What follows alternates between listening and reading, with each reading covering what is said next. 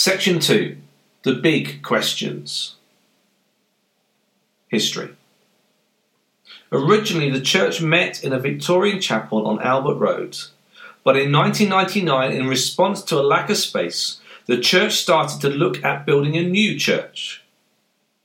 The building we now occupy was built in 2014, but is only phase one of two. The second phase is to build a multi purpose meeting space for 300 to 350. The problem.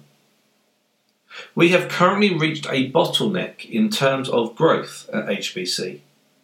Our room on a Sunday morning is limited, and congregation numbers now bounce between 150 and 200, but cannot currently exceed that. The lack of space also affects how we run our morning services, and we would love to build a larger worship space, but we do not have the money.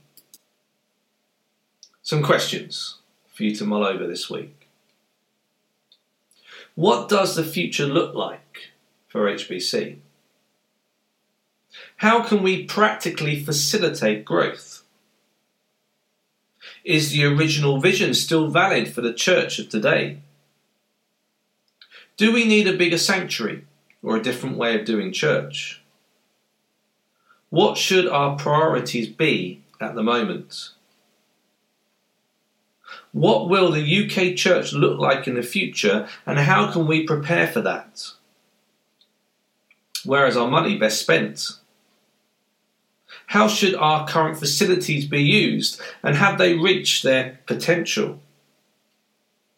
Where will the money come from for phase two?